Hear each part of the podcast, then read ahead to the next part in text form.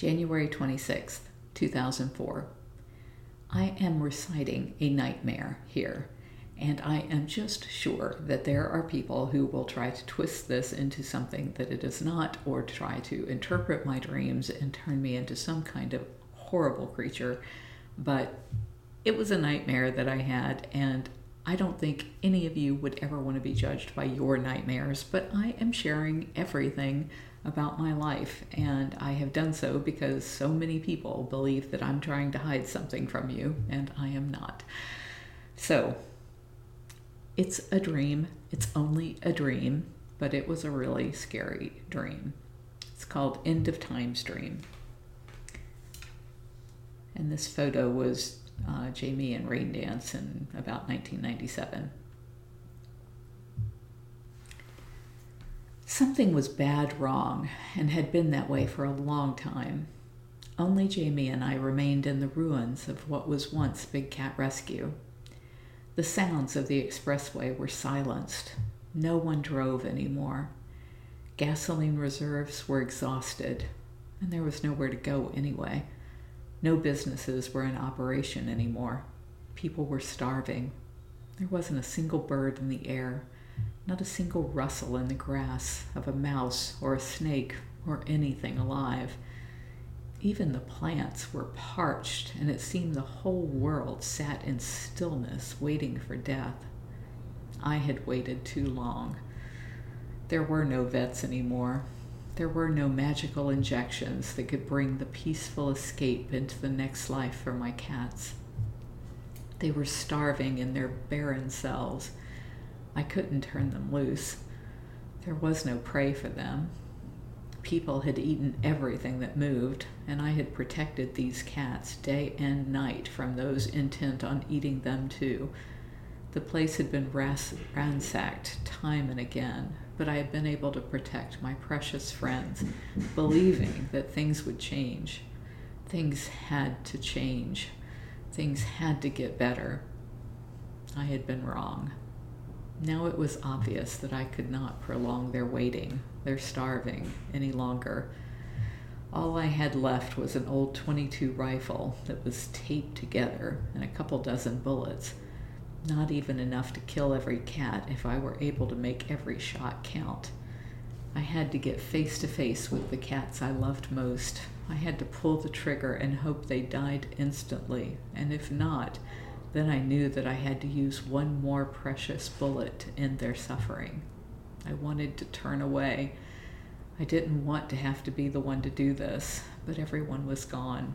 Everyone but Jamie. She was offering to help, but I couldn't let her live this nightmare. I could feed some of the cats to her and keep her alive a little longer. Maybe something would change. If salvation came, I didn't want her living with the nightmare of what I was having to do. I leveled the muzzle onto the back of Sugar's neck and pulled the trigger. She lunged forward, staggered, turned to look at me, and fell. She laid there bleeding from the tiny wound and an eternity seemed to pass. Could she feel the searing hot metal in her flesh, or was she paralyzed against the pain? I couldn't tell. Her breathing was heavy, labored. I raised the gun once more, and she quit breathing. She saved the bullet for her mate. Then I had to shoot Rain Dance and I shot several other cats already and had lovingly carried them into the now silent freezer. I didn't cry. I couldn't cry. I couldn't let Jamie see what this was doing to me. I walked in with Rain Dance because she was smaller and it would be too easy for me to miss.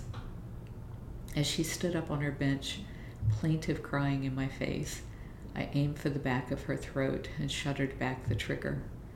The bullet passed through the back of her neck rather than her brain as I intended. At first, I thought she wasn't going to die. She kept trying to talk to me, but blood gurgled up from the gaping wound, drowning out her last questions about why this had happened. How different her world looked from inside a cage. How could she understand that I had done all I could and failed? I carried her, still gurgling blood, to the freezer. I couldn't stand this. It was more than I could take. Would I save a bullet for Jamie? How would I ever be able to do that? I suppose the thought of that was just more than I could take, and I woke up. This has been one of those dreams that seems so real. Every detail could be heard, seen, felt, smelled. And although it seemed like a world gone mad, it seemed perfectly real. I laid there in bed crying for a long time because, in a very real sense, this is what I face every day. I had to turn away 300 cats last year. I took in six and found homes for four more, but I know that when I say no, a cat is going to die or live a life that is worth, worse than death. I've got to find a way to end the insanity.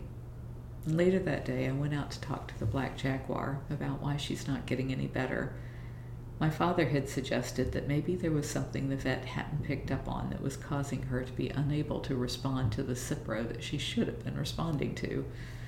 I went out to ask her if she knew. I felt a piercing pain in the right side of my chest when I asked permission to share a body with her. Every breath hurt.